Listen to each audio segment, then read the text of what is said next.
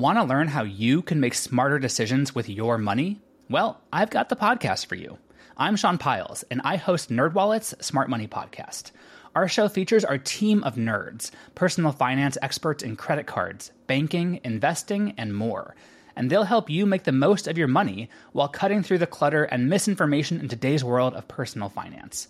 You'll get clarity on strategies to help you build your wealth, invest wisely, shop for financial products, and plan for major life events. Listen to NerdWallet's Smart Money Podcast wherever you get your podcasts. Have you ever wondered how inbred the Habsburgs really were? What women in the past used for birth control? Or what Queen Victoria's nine children got up to? On the History Tea Time podcast, I profile remarkable queens and LGBTQ plus royals, explore royal family trees, and delve into women's medical history and other fascinating topics. Join me every Tuesday for History Tea Time, wherever fine podcasts are enjoyed. What follows may not be suitable for all audiences. Listener discretion is advised. The world is full of stories Stories of mysteries, of curiosities, of oddities. Join Kat and Jethro Gilligan Toth for the strange, the bizarre, the unexpected as they lift the lid and cautiously peer inside the box of oddities. So we were just having a, uh, a deep philosophical discussion involving the subtle nuances of everyday phrases. Well, it's weird that the word fine can mean like just okay or it can mean exceptional. Like what very fine though. If it's very fine, it's exceptional or Well, no, just fine can mean exceptional because if you have fine china, Right. it's not Oh. just okay china. Yeah, that's that's that's true. Right, and very fine. I always thought it, it just reminds me of the juice that I used to drink a lot. So when uh, when I was a small baby tiny cat, Uh-huh. I would go with my dad on the weekends, and we'd go to the scrap yard, and uh, he would sell metal that he had acquired uh, working at the mill. Wait, wait, wait. Acquired? So he would acquire this metal, and then we would go to the scrapyard and we would sell it. Uh-huh. So he re- he acquired it like maybe when nobody was looking. I don't know the ins and the outs of it. I I'm see. just saying Okay. Mm-hmm. we had metal to sell. And when we would go, I would get out of the vending machine. They had very fine juice. Hmm. And I would get cran apple raspberry. Mm-hmm. And so um, cran apple raspberry juice reminds me of The time that you used to assist your dad in uh, scrap metal theft. it wasn't theft, it was selling. God. Okay. it's funny how our brains work, isn't Yeah, it? yeah. it's just it delights me that you had such a, a tight bond with with your dad. He would take you out for father daughter scrap metal stealing day. I've already expressed this. It wasn't theft, it was selling. Okay, all right. Let's move along. Jeez. No, your dad was a very fine person. Wait a minute. All right. In the 1920s, there lived a man whose name was Paul Amadeus Dienach. Paul lived in Central Europe and was uh, a Swiss Austrian professor. His name's hard to pronounce, so I'm just going to refer to him as Paul, Paul? going forward. Sure. In the year 1921, Paul fell victim to what was called at the time the sleeping plague. I did a an, an, a topic on that early on in the box of oddities. I think mm. it may have even been like one of the first 10 or 15 episodes. The sleeping plague is what the movie Awakenings was based on, right? Exactly right. The sleeping plague happened shortly after, or actually kind of overlapped a bit with the 1918 influenza epidemic. It was a lesser known but equally puzzling epidemic. The official medical term was encephalitis lethargica. The epidemic happened between 1916 and 1930. It was estimated to have affected at least a half million people in Europe alone, where Paul lived at the time. It then spread across the globe to hundreds of thousands of other victims. Encephalitis lethargica is characterized by high fever, sore throat, headache, lethargy, double vision, delayed physical and mental response, and catatonia. In severe cases, patients would enter a coma like state. Some stayed in that catatonic state for decades, some never woke up. Some, decades later, regained consciousness, like in the movie Awakenings. Because of L-Dopa. Yeah, because of a Parkinson's disease medicine. These patients that did awaken decades later, it was only for a brief time before they slipped back into their catatonic state. And you mentioned the film Awakenings. Famed neurologist and writer Oliver Sacks uh, wrote a book about it. In fact, that was what the movie was based on. He said they would be conscious and aware, yet not fully awake. They would sit motionless and speechless all day in their chairs, totally lacking energy, impetus, initiative, motive, appetite, affect, or desire. They registered what went on about them without active attention and with profound indifference. They never conveyed nor felt the feeling of life. They were as insubstantial as ghosts and as passive as zombies. So, in the case of Paul, Wait a minute. Are zombies passive? Really? it depends on which movie you're watching, I guess. Because most of the zombies that I know about are not passive. they are chasing you to the end of the world and they are going to try to eat your brains. I guess maybe in the more traditional sense of Haitian zombies, you know, that are just mindless individuals who blindly follow orders. All right, all right. Got it, got it, got it. So, in the case of Paul, he had two bouts of the sleeping plague. One in which he stayed in a catatonic state uh, for about a week, and then he recovered completely. And then a few months later, he again fell into a catatonic state, this time for a year. Oof. When he awoke, he seemed detached from society. He secretly wrote a diary that came to light after his death that claimed that during that year, his consciousness had migrated into the body of a man named Andreas Northam, who lived in the year 3096. Whoa. That man, Paul claimed, had suffered a serious head injury in the future, and his soul had apparently moved on, but his body was still alive. This reminds me a lot of a book that I read years ago, and I can't remember the title of it. And I've actually looked for this book over and over and over again, but I cannot remember what it's called. And it's very similar, where a guy kind of falls in and out of the consciousness of another person. Ah. And the only thing I can remember is that the other person lived in Hawaii. Hmm, and so it's real hard to Google that. Yeah, right. Maybe maybe one of your freaks know what book she's she's Maybe. talking about. Oh, that could be a fun game. What book am I talking about? So that man, Paul claimed, had in fact suffered a head injury and his soul had left his body and moved on, but his body was still alive. And while his body in 1921 was in a coma, his spirit somehow found its way to a living body whose spirit had moved on in the year 3096. He claims that those in the uh, 40th century were familiar with this phenomenon. He said the doctors in the future referred to it as a consciousness slide. So while his body in 1921 was catatonic, he claims to have lived an entire year in the future in another man's body. wow. And uh, when he recovered from that catatonic state in 1921, while his memories were still fresh in his mind, he wrote them all down in his journal. So what you're saying is he had to do it while his brain was still fresh. yeah, yeah, like zombies are looking for. I imagine it's a lot like when you wake up from a dream, you remember the details more vividly. Sure. Than, like, say, six hours later when you try to recall what you had dreamt the night before. So, for the rest of his life, he never spoke of this experience to anybody. He never intended for anybody to read his journals. He was just journaling. It wasn't until after his death that his journal was discovered. When Paul died in 1924, one of his students, Giorgio Papachatzis, translated his journal from German to Greek and then published the book under the title Chronicles of the Future. Now, since then, it's been in and out of circulation over the decades and uh, can currently be found on Amazon, which is where I found it and, uh, and read it. It's in English now, by the way. In his journals, he did the best that he could to describe what he allegedly experienced. He speaks of waking up in what appeared to be some sort of a futuristic apartment. It was, in fact, a 40th century version of a hospital. He finds out that he had been there for quite some time, but in a coma.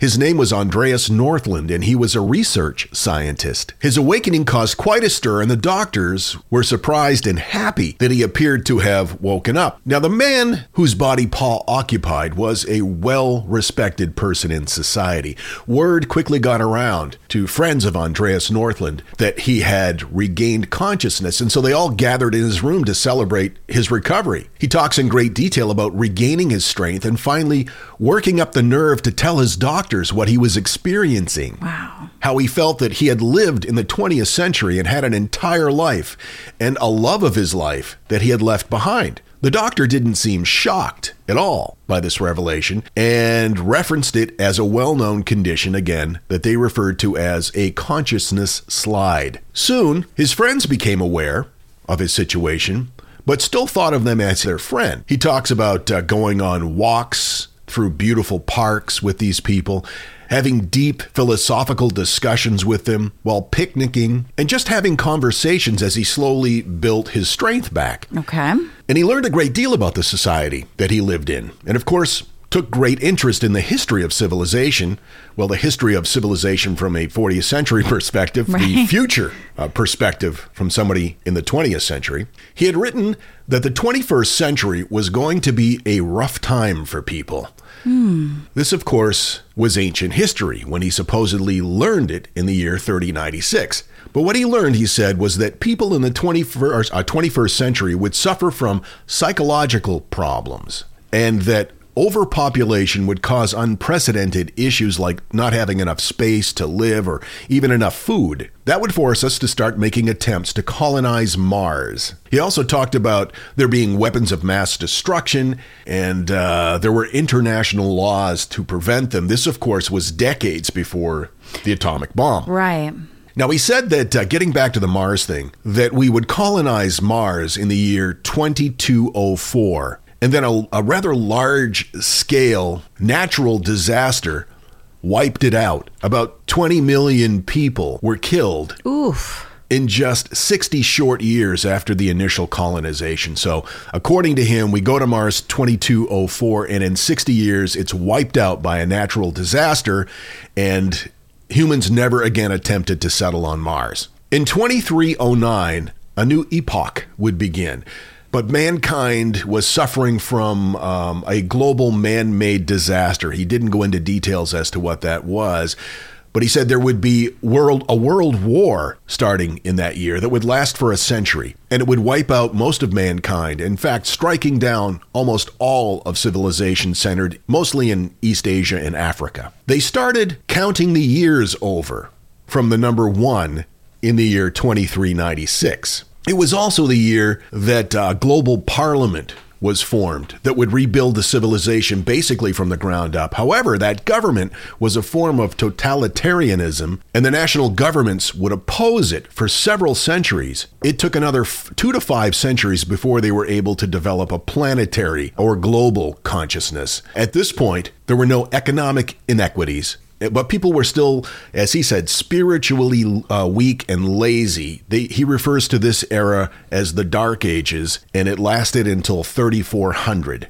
Now, just to reiterate, this is stuff that he wrote in his private diary Yep. that he never intended for Yep. Mm-hmm. anyone to see. That was just what he he actually believed that he experienced this. It wasn't Yes. like he was writing a story. No, he, yeah, it, all the indications are that he believed that this was true and that he was just journaling it to, to get it down, but never had any intentions of the world seeing it. Was he ever a writer outside of this piece? Or, I mean, do we have.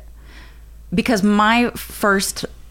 My instinct is that this is a story and he's writing it from the perspective of someone that this had happened to. Like, well, wouldn't this be neat if? Yeah. But if he was never a writer outside of this incident, then that seems less likely. No, he was a scientist. He was not, I mean, I'm sure he did write, but uh, I, there's no indication that he had any aspirations to be a an author. So he was a scientist both in his Yes. old timey life Yep. and in his future timey life. Yes. Nah, that seems.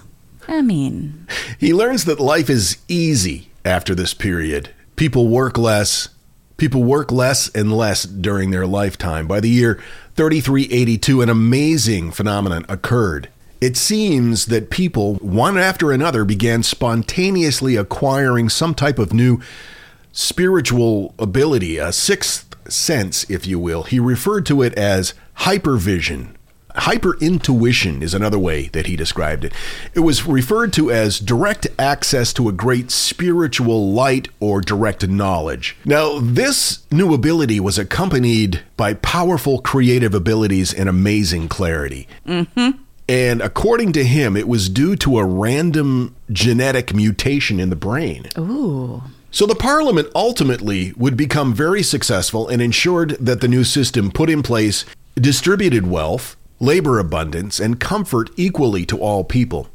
Between the years of 3400 and 4000, almost a thousand years after the Dark Ages, came what was called the Golden Age. He and this is what he uh, woke up in. He claimed that there were no scientists, no technocrats in global government. There were what were referred to as universal creators. These people simultaneously combined the qualities and abilities of a scientist, artist, philosopher, mystic, and much more. Everything in society is free transportation, food, clothing, housing. There's no private property. And the only inequities were our honor and reputation. I, kind of love that. Right? Success is equated with emotional, mental, and spiritual development, as well as self improvement, not so much on technological and material standards of living. Uh, the only requirement to be a member of this society is that a person has to work two years in their lifetime. Usually that was done between the ages of 17 and 19 years of age. You worked for society. Once that obligation was fulfilled, everyone would be taken care of. Everything would be taken care of. The population of Earth at this point was just 1 billion people, so there was pl- there were plenty of resources for everybody. And because everybody was cared for, the laws in their society were very few. Uh, it's because criminal intentions of individuals in society were almost completely non existent. Right. I mean, if you have everything you need, you know? Yeah. There were, in fact, only three laws those that had to do with the term of work for, of two years, those that were related to the manner in which travel and distribution of goods were carried out, and those related to demography, essentially birth control. While Paul was living that year in the future, all he could think about was getting back to the woman that he loved in 1921. Aww. So a year later, he wakes up, he gets back. She's moved on and married somebody else. And he was greatly depressed and started yearning for his friends that he had left back in the 40th century, Back in the future. back to the future. Paul died in 1924, just two years after he came out of his year long catatonic state. After his death, one of his students, again, Giorgio Papachatzis, translated his journal from German to Greek and published the book under the title Chronicles of the Future. It's been, as I said, in and out of um, circulation for years, but it's available now on Amazon. I've read it, it's fascinating, and it goes into far greater detail of our future than I could possibly begin to relate during this uh, this episode. That's really cool. But it's really it's really stinking interesting. I got my material from Medium Magazine, Ancient Origins, scientificmystery.com, and of course the book chronicles from the future the amazing story of Paul Amadeus Dienach. Dinach. Dinach. I've kind of had this topic in my back pocket for a while. Because I actually read that book two or three years ago, but it was just so complicated and so complex. It, it just seemed almost overwhelming to try to boil it down into a succinct, understandable storyline. Yeah, I have a few of those too that I'm like, I'd love to talk about this, but I I don't know if I have the brain capacity. So I finally just decided to roll my sleeves up and give it a go. I loved it. That was really interesting. If you thought it was interesting, take the time and uh, check the book out because there's a lot more to it than what I was able to um, to relate. The Box of Oddities with Kat and Jethro Gilligan Toth.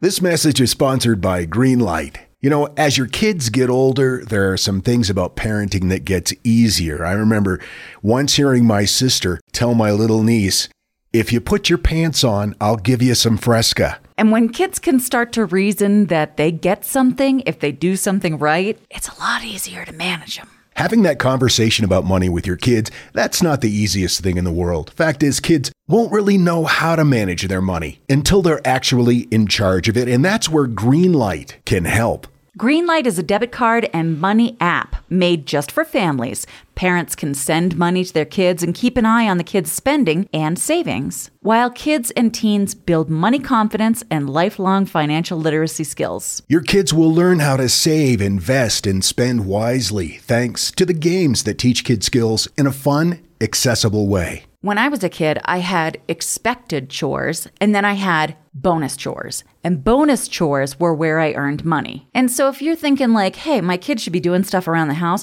yeah, no, you're not wrong. But maybe there's extra ways that they can learn how to be a successful financial money person. What was one of the bonus chores that you had to do? Rub my mom's feet. And what did that pay? I don't know, like a quarter or something. Millions of parents and kids are learning about money on Greenlight. It's the easy, convenient way for parents to raise financially smart kids and families to navigate their life together. Sign up for Greenlight today and get your first month free when you go to greenlight.com slash oddities. That's greenlight.com slash oddities to try Greenlight for free. Greenlight.com slash oddities. I've got to tell you, the longer we've had our Aura frame, the more I love it. I have kids, and they live about 3,000 miles away, and my daughter is expecting a child, and she has been sending me updates on her baby bump through the Aura frame. And since I can't be there to experience it with her, it's the next best thing. And speaking of mothers, if you're looking for the perfect gift to celebrate your mom in your life, Aura frames are beautiful Wi Fi connected digital picture frames. It allows you to share and display unlimited photos. It's super easy to upload and super easy to share photos with the Aura app. And here's the thing if you're giving Aura as a gift, you can even personalize the frame with preloaded photos and memories. We love Aura frames, and living so far away from family, thanks to Aura, it's the next best thing. It's like, it's like almost being there. And right now, Aura has a great deal for Mother's Day. Box of Oddities freaks can save on the perfect gift by visiting auraframes.com to get $30 off, plus free shipping on their best selling frame. That's A U R A frames.com. Use code oddities at checkout to save. That's A U R A frames.com and use code oddities at checkout, and you will save. Thanks, Aura Frames, for bringing my family a little bit closer. And now, that thing in the middle. According to a recent article in Gizmodo, at a recent conference, Amazon announced it's working on a feature that can synthesize short audio clips of a person's voice and then reprogram it as longer speech. They showed off a demonstration where the voice of a deceased loved one, a grandmother in this case, was used to read a grandson a bedtime story. That's right. Amazon is planning to bring the voices of recently deceased loved ones back from the dead. Where is the opt out box? We got an email from Delia re a boo effect. Man, I swear we need to start just a whole episode that's just this shit. I know. Hi there from Texas. I'm listening to Box 446 with my coworker Jake, and I read the title, The Smell of Bat Winged Demons. And it just so happened that I visited my mom and dad, and my mother told me the week before that my aunt and my mother saw a bat because they saw claws. They thought it was dehydrated and they took a picture. So I tell my mom to send me the picture, and it was just a big moth. I tell her, and she was like, Oh, good thing I didn't keep it. Love your podcasts both. Keep them up. oh, moms. Regarding your Pittsburgh toilet episode, we got an email. I've heard about this recently. I'm a resident contractor in Milwaukee of 30 years. Milwaukee. and uh, have seen many of them here as well. The explanation of them being for overflow is to me silly. Ooh. First of all, even back then, most homes had basement floor drains, and any backup would come through that first. Second, what's called a standpipe would be an easier and cheaper solution. Third, I've seen many where it was obvious that at some point there had been a wall around it, usually a simple wall that probably decayed to the bottom after being in contact with moist basement floors for decades, leading to its removal. Fourth, lack of a sink. They didn't have the same knowledge of germ theory that we do today, so probably a lot less hand washing after shaking the snake and wiping your bum. That's uh, Tony from Wisconsin. Okay, Tony, uh, most of what you say makes perfect sense, and I can get on board that. And I'm not a plumber, so Mm-hmm. Yeah. you know. Um, but I'm gonna say that hand washing is important, even if it doesn't involve germs, like feces on your hand. Never cool, never cool, Mm-hmm. But all the- regardless of germs. Amanda sent us a uh, email. Kat and JG love the podcast and the new one too, the shallow end. Thank you. You guys are absolutely hilarious. Uh, here's my idea for the 500th episode. Why not give away an actual box of oddities? Ooh. Could hold a raffle, put together a box full of mystery oddities, and give it away to a winning fan, or make a few and make them available for sale on your merch page. We actually thought of something kind of like that, Yeah, like a monthly subscription kind of oddities box. but we decided that's way too much work. It is a lot. It is a lot. And then there's this one. I love this. Hi, Kat and JG. To be honest, this is not my first boo effect. My former coworker Danica and I had several small boo effects and chuckled as we called them out to each other, but this one just made my day. I've been working on a new business, but the hang up I kept having was naming it. Oh yeah. Yeah, that's tough. We struggled with the box of oddities. We did, Like yeah. legit. That was the hardest thing about this podcast being created was what to call it. I still wonder if we should have gone with shit, that's weird. Yeah. I loved that. Yeah, yeah. I think I think there was a variation of that we considered at one time too. Uh, can you believe this shit? There were lots of profanities in Yeah, our initial right. thoughts. She goes on to say, I was so stressed. I stayed up all night last night coming up with a name. I wanted to use Compass in it somehow, mm. but there's just too many other coaching businesses that have used that. Mm. So here I am at 3 a.m. in the morning researching navigational tools, and I learned about a pelorus, ah. the predecessor of the compass. Then at work today, half delirious from lack of sleep, listening to Box 442, that thing in the middle.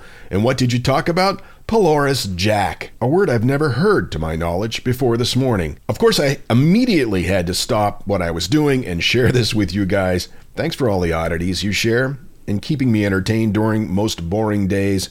Uh, flying my freak flag proudly for over a year and a half now, Becca. Thank you, Becca, and, and best of luck with your new business. Want to learn how you can make smarter decisions with your money? Well, I've got the podcast for you. I'm Sean Pyles, and I host NerdWallet's Smart Money Podcast. On our show, we help listeners like you make the most of your finances. I sit down with NerdWallet's team of nerds, personal finance experts in credit cards, banking, investing, and more. We answer your real-world money questions and break down the latest personal finance news. The nerds will give you the clarity you need by cutting through the clutter and misinformation in today's world of personal finance. We don't promote get rich quick schemes or hype unrealistic side hustles. Instead, we offer practical knowledge that you can apply in your everyday life. You'll learn about strategies to help you build your wealth, invest wisely, shop for financial products, and plan for major life events. And you'll walk away with the confidence you need to ensure that your money is always working as hard as you are. So turn to the nerds to answer your real world money questions and get insights that can help you make the smartest financial decisions for your life. Listen to NerdWallet's Smart Money Podcast wherever you get your podcasts. Hey there, I'm Dylan Lewis, one of the hosts of Motley Fool Money. Each weekday on Motley Fool Money, we talk through the business news you need to know and the stories moving stocks on Wall Street. On weekends, we dive into the industries shaping tomorrow and host the experts, authors, and executives that understand them. Tune in for insights, a long term perspective on investing, and of course, stock ideas. Plenty of them. To quote a listener, it pays to listen. Check us out and subscribe wherever you listen to podcasts. Did you know that the curator was almost named Little Dingo the Dog Faced Boy instead? Dodged a bullet there, huh? This is the Box of Oddities. Well, we've talked about tardigrades before, right? Tardigrades, the little uh, creatures that look like miniature um, caterpillars. Little or- water bears. Yeah, water bears. Yeah. So tardigrades were discovered in 1773. They're also sometimes called moss piglets. and what? Moss piglets. They are near microscopic aquatic animals with plump, segmented bodies and flattened heads. Three years after their initial discovery, Italian biologist Lazzaro Spallanzani named the group Tardigrada. I like moss piglets better. I know! It also doubles as a, you know, a, a serious burn. Shut your mouth, you moss piglet. I don't know if it's the burn that you think it is. It's a burn. So there are currently about 1,300 known tardigrade species within Tardigrada phylum. Every single one of them is tiny. Water bears can range from 0.002 to 0.05 inches. But they usually don't get any bigger than 0.04 inches, or about one millimeter long, according to the World Tardigrada database. There is such a thing. There is. My prayers have been answered. In addition to being super tiny, they are nearly indestructible. They live in oceans, freshwater lakes and rivers, and the water film that coats terrestrial mosses and lichen. They can survive in a wide range of environments, from altitudes of over 19,600 feet or 6,000 meters That's insane. in the Himalayan mountain range to ocean depths of more than 15,000 feet below the surface. Them moss pigs is resilient. Yeah, they're so resilient to Earth's most extreme conditions that some have speculated if they actually come from outer space. Scientists have reported tardigrades in hot springs, on top of Himalaya, from polar regions to the equators, under layers of solid ice, and within ocean sediments. So they can survive pretty much anywhere. Pretty much anything. Wow. They're thought to be able to survive a complete global mass extinction event. That would include things like gamma ray bursts or meteorite impacts or any sort of astrological event. Some of them can survive extremely cold temperatures down to negative 460 degrees Fahrenheit. So it's a very real possibility that if there is another mass extin- extinction event, these guys would survive and evolve into the dominant species, building their own technological civilization, and they'd have guys named like Carl. Um, up until the survive part, like you said, they would survive. If you just put a period there, then absolutely, yes. Um, they're one of the reasons that a lot of scientists believe that it would be nearly impossible to eradicate all life on Earth because 460 degrees below f- zero Fahrenheit, that's pretty intense. And they can survive extremely hot temperatures up to 300 degrees Fahrenheit. How is this even possible? I do not know. It seems so illogical. They also can handle ionizing radiation at hundreds at doses hundreds of times higher than a lethal dose for a human. In fact, a 2008 study published in the journal Current Biology revealed that some species of tardigrades, when dehydrated, could weather a 10 day trip in low Earth orbit and Wow. return to Earth unharmed by solar ultraviolet radiation and the vacuum of space. They can go without food or water for more than 30 years, only to later rehydrate, forage, and reproduce. Wow. They're exceptional and wonderful and just darling. Uh, but they're not the only animals that are sometimes referred to as immortal. Please note, I'm saying immortal with air quotes.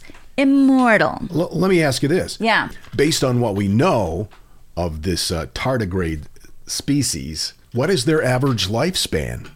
Do we have any idea? Yeah, it's only like a few months. Wow, that sucks. I know. I know. but what? their dormant periods can last forever. wow. It's wild. Similarly to the tardigrade situation, Bdelloid rotifers are microscopic organisms, uh, slightly too small to be seen with the naked eye. So, you, if you had really good eyesight, maybe you could spot one, but mm, probably not. They are often referred to as ancient asexuals due to their asexual reproduction. Embryos grow and develop without the need for fertilization.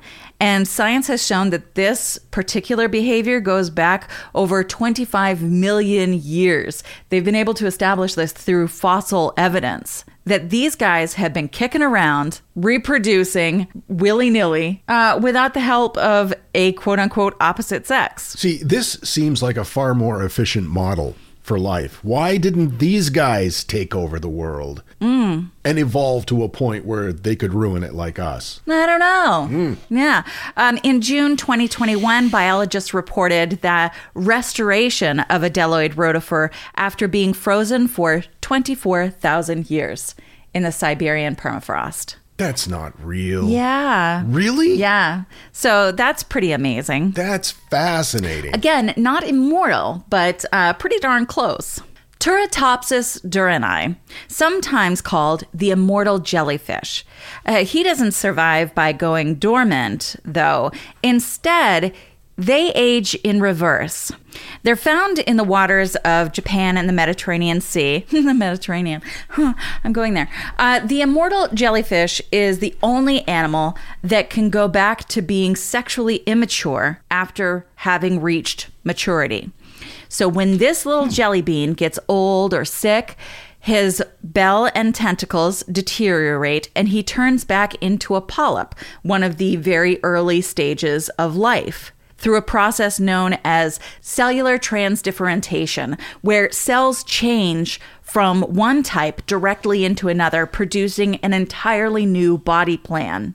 Wow, they must be studying this with the idea in mind that uh, somehow they could adapt that uh, natural process to us as human beings. Yeah, I hope not.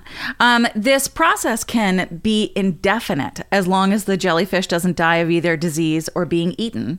It's pretty amazing because if you look at the life cycle of the jellyfish, it's like full ass jellyfish, right?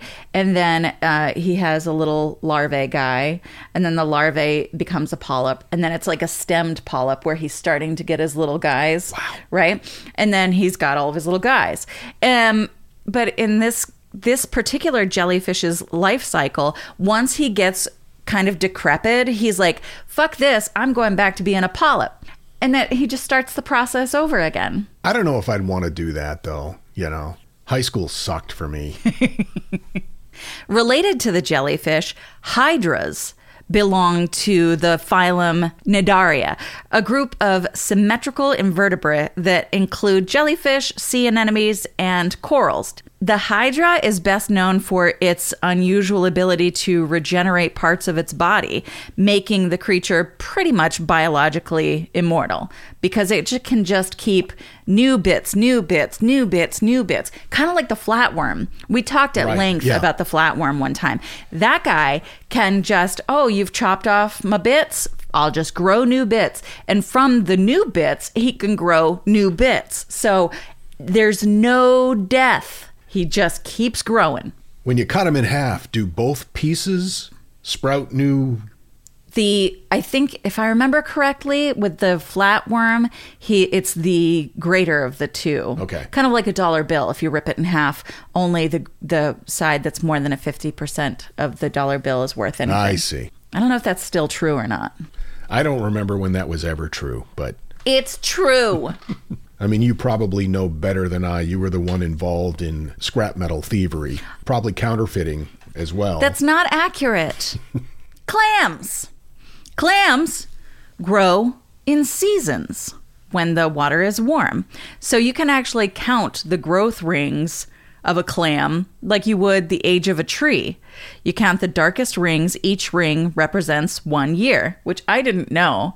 It's pretty neat. Anyway, climate researchers at Bangor University in the United Kingdom recently counted 405 annual growth rings on the shell of a quahog clam. What? These mollusks tootle about on the northern coast of Iceland, about 262 feet deep. And this guy apparently had been making his way around that area for some time. Now, the official world record for the oldest animal belongs to a different clam, a 220 year old clam taken from American waters in 1982. Unofficially, the record belongs to an Icelandic clam housed in a German museum who is purported to be about 374 years old. He's he's still alive.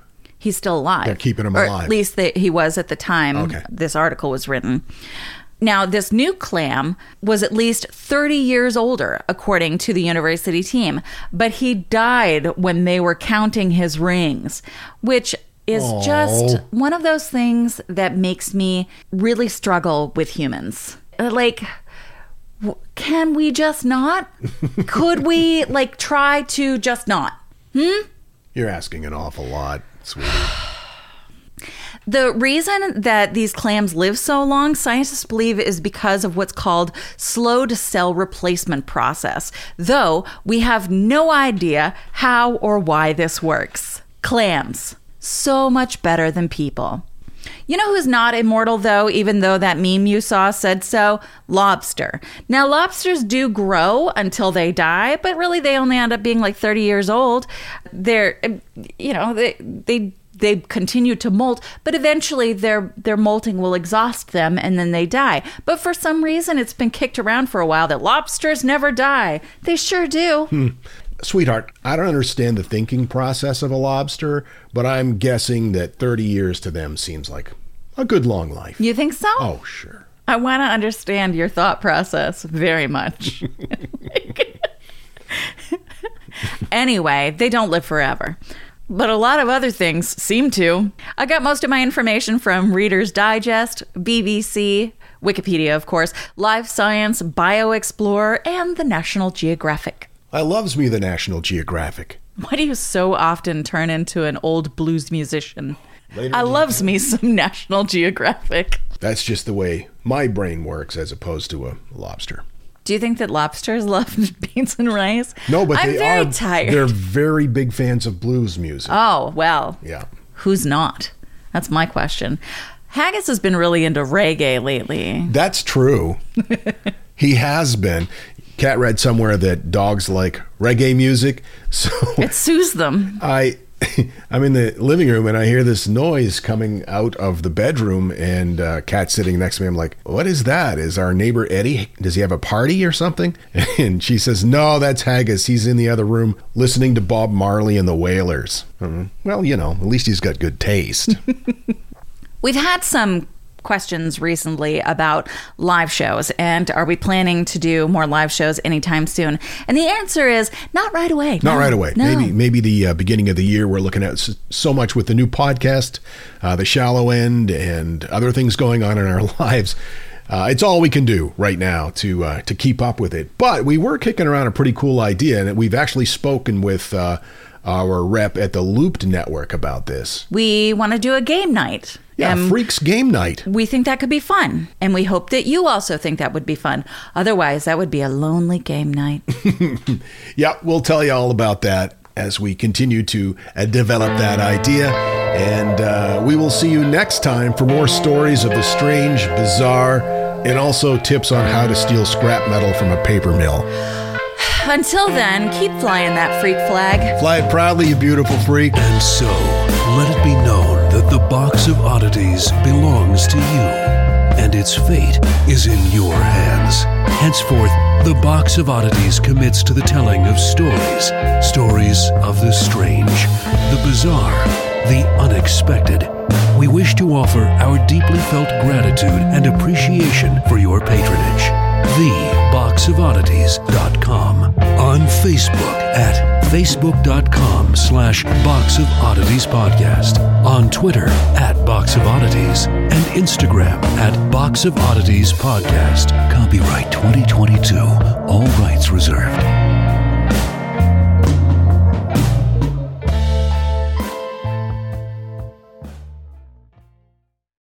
Hi, I'm Neil. And I'm Ken. And we are from the Triviality Podcast, a pub trivia style game show where a lack of seriousness meets a little bit of knowledge. Join us each week for an hour long game of general knowledge trivia featuring special guests from around the world, plus tons of extra themed episodes.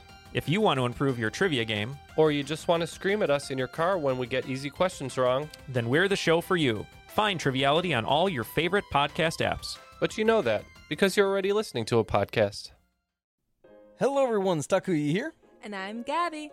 And we are the hosts of History of Everything, a podcast which you can probably guess by the name is, well, I mean, it's about everything. Do you want to know why people thought potatoes were evil and would give you syphilis? Are you curious about all the stories of the terrible and stupid ways that people have kicked the bucket over the years? Do you want to hear tales about all of the different badasses of history and the lives that they had brought to life? Well, if so, then look no further.